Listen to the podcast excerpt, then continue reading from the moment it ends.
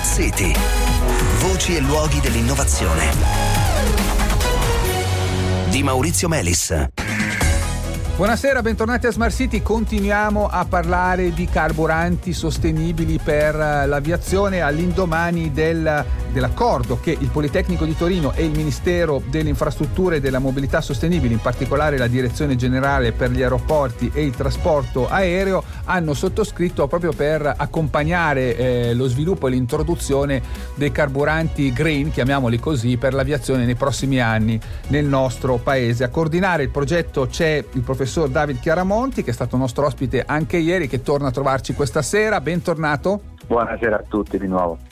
Allora, voi dovete, avete appunto questo diciamo, compito di consulenza, diciamo così, nei confronti del Ministero dei, eh, dei Trasporti, eh, farete analisi economiche, analisi di mercato, analisi di carattere tecnico e quant'altro. Una delle analisi che dovete fare è quella di carattere regolatorio, che so che è uno dei problemi più grossi che c'è nel settore aereo per, diciamo così, andare verso una maggiore sostenibilità. Dove, dove stanno i problemi? Sì, è assolutamente corretto infatti devo dire eh, all'interno di questa collaborazione col Ministero collaboreremo e già lo stiamo facendo da molti anni con ENAC proprio la direzione di regolazione del trasporto.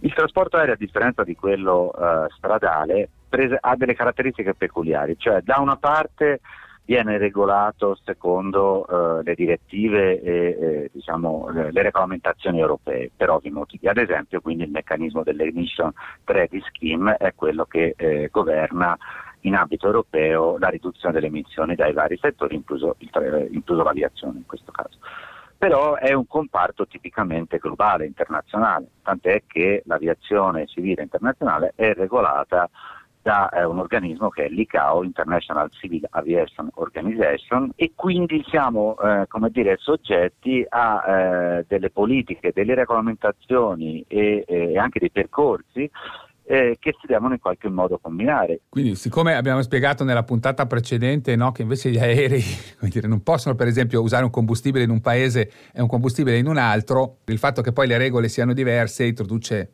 sembra di capire, una complicazione una complicazione sì. in più.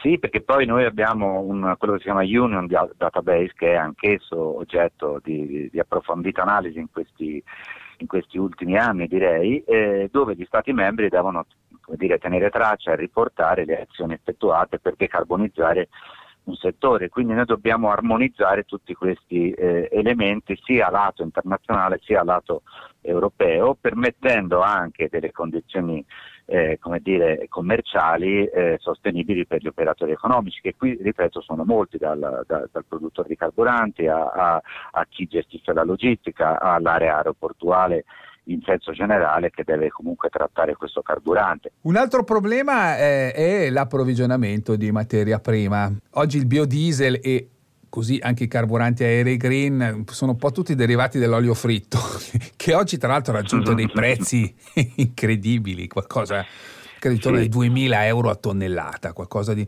qualcosa di questo genere. Eh, ecco, ma c'è tutto questo olio fritto nel mondo?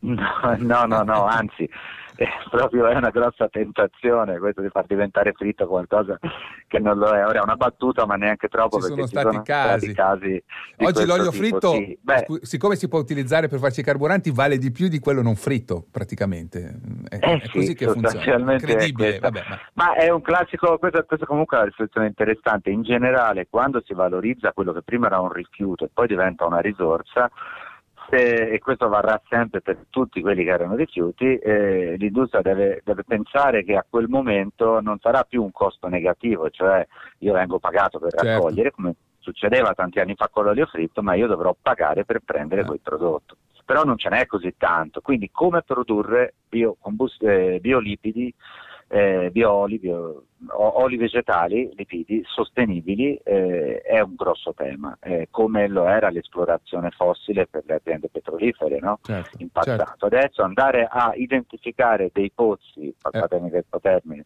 di materia prima prodotta in modo sostenibile è il grande tema si possono usare eh, modelli agronomici sostenibili tipo rotazioni culturali, andare a lavorare su terreni marginali come stiamo stiamo facendo in Spagna in questo momento, mm. eh, sono delle ricerche ma sono molto promettenti, però questo è il vero tema. In futuro invece quando si passerà al ligno cellulosico, ai combustibili sintetici, di, quindi altri, a una nuova generazione di, di, sì. di, di, combustibili eh, sostenibili o a bassissime emissioni. Però per il momento insomma si va a olio fritto, diciamola così, per dirla semplice, non ce n'è mai abbastanza.